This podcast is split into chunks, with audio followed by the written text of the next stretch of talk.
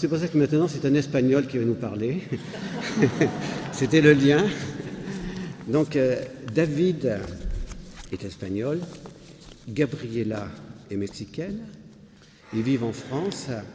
Donc, le témoignage, euh, c'est pas le titre qui a été indiqué sur le programme, euh, parce que c'est pas la, la peur et l'angoisse euh, en apprenant que nous allions avoir un enfant handicapé. Mais euh, c'est tout à fait dans, le, dans la continuité avec ce que nous allons dire, ce que nous venons de dire, que l'enfant est considéré comme un produit et non pas comme une personne. Et donc, euh, Gabriela et David vont nous dire tout simplement euh, leur expérience. Euh, donc, ils désireraient avoir euh, d'autres enfants que Marie-Michelle. Et ils vont nous dire, eh bien... Euh, Qu'est-ce qu'ils ont rencontré dans toute leur démarche?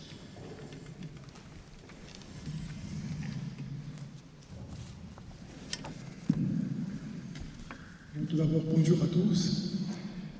Euh, les jours où nous avons décidé de nous marier, nous avons pris la résolution de nous préparer afin de vivre intensément ce magnifique sacrement qui est le sacrement de mariage.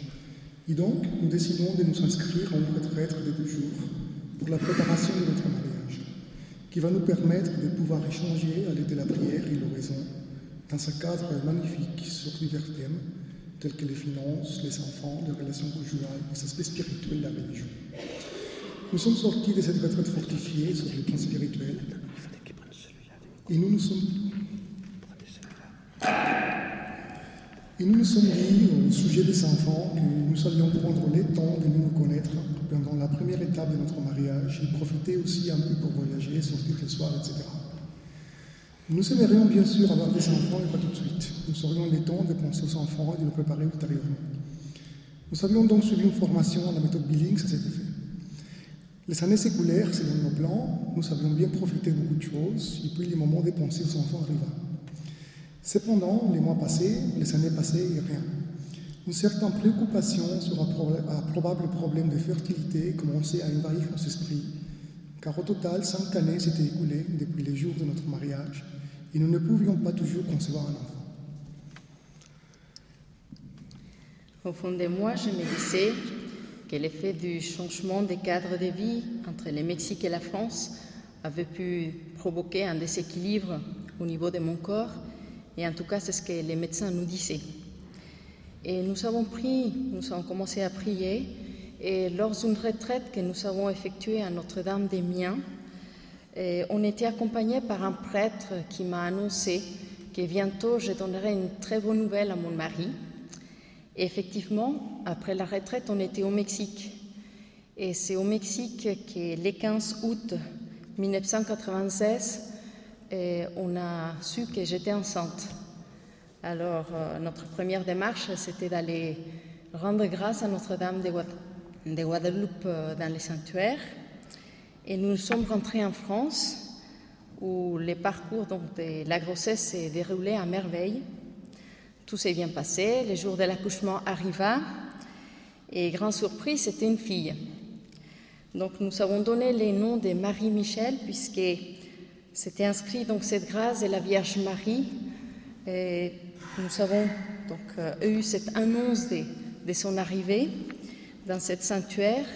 Et en même temps, bon, moi je porte le nom de Gabriela, donc j'ai un archange. Et on a voulu aussi donner comme saint patron l'archange Saint-Michel, euh, à cause de cette force et cette protection. Nous étions les plus heureuses, une maman qui a vécu la joie d'une vie au plus profond de son être, et aussi les parents qui reçoivent cette nouveau-né entre ses bras. Je me demandais comment on a pu attendre aussi longtemps pour pouvoir vivre cette joie.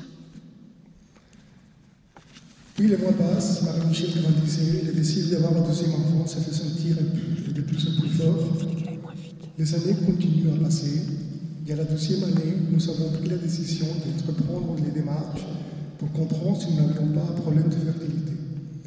Et donc, nous décidons d'aller voir un médecin qui nous conseille, dans un premier temps, d'analyser les niveaux de fertilité de chacun de nous. Les résultats montrent un très faible taux de production de sperme. Il nous est donc conseillé un traitement adapté pour améliorer la quantité et la qualité, à travers la prise quotidienne de certains médicaments. Après douze années de traitement et de contrôle mensuel, effectivement, on voyait une légère amélioration, mais pas suffisante selon les médecins. Alors, fatigués par cette pratique, nous décidons de contacter un autre médecin. Ce deuxième médecin, ayant pris connaissance du dossier, propose de faire un I R M pour analyser l'état de l'hypophyse. Une légère malformation dans cette glande est découverte, un lien direct avec les médicaments prescrits. Après cette découverte, il nous conseille d'arrêter ce traitement immédiatement.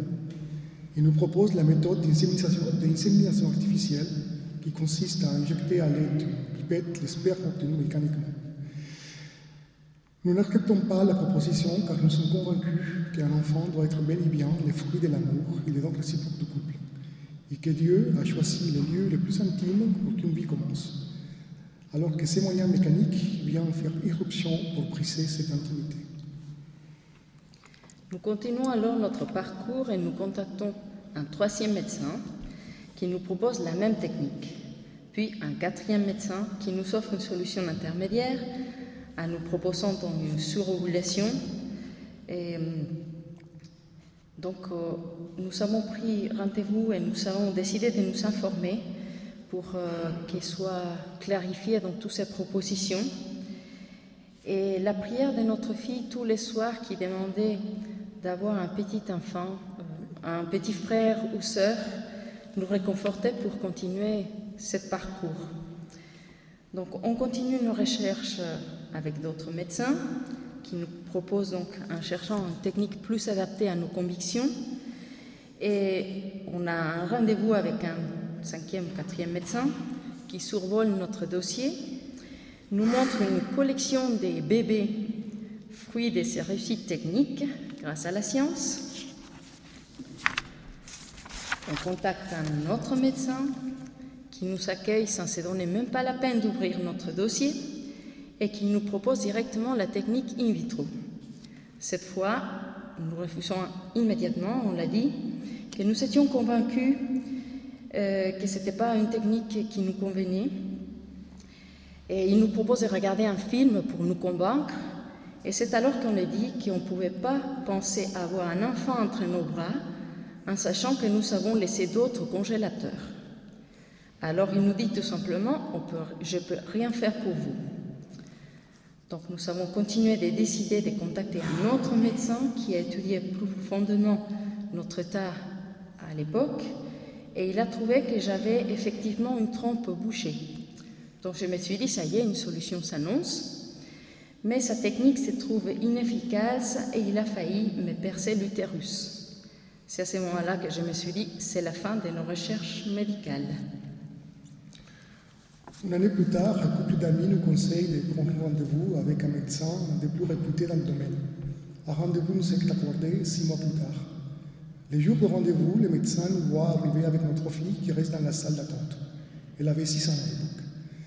Le médecin nous reçoit avec un grand sourire et trois minutes plus tard, sans se donner la peine d'étudier notre dossier, nous dit effectivement à votre âge, il ne vous reste qu'une seule solution, la fécondation in vitro. Avec nos expériences précédentes, sans hésitation, nous répondons « Écoutez, nous sommes croyants, catholiques, pratiquants, mais donc la fécondation in vitro, ce n'est pas pour nous. On nous a beaucoup parlé de vous, qu'est-ce que vous savez et vous conseillez d'autres ?»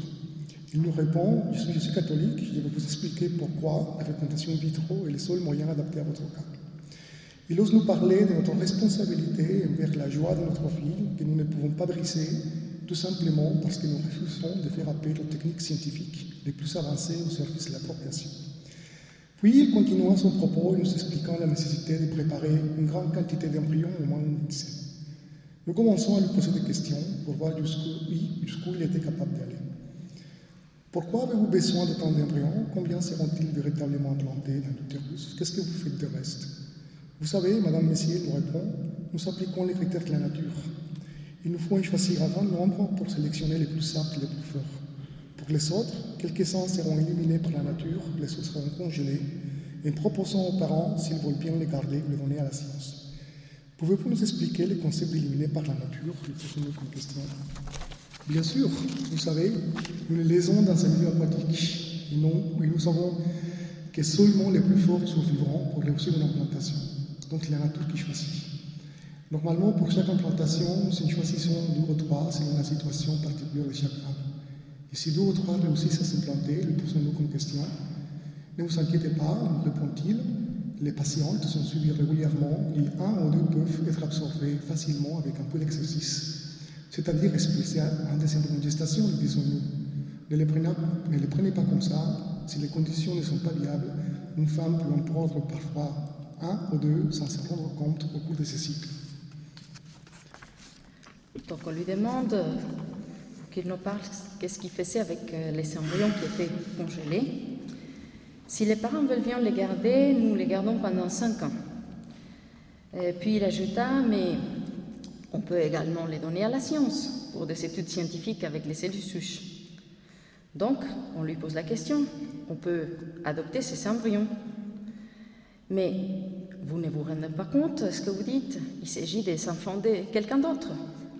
Donc on l'a dit tout à l'heure, il s'agissait d'embryons qu'on utilise pour la science ou qu'on les élimine par la nature. Et maintenant, ce sont bien les enfants de quelqu'un d'autre. Ils nous regardent, ils nous répondent.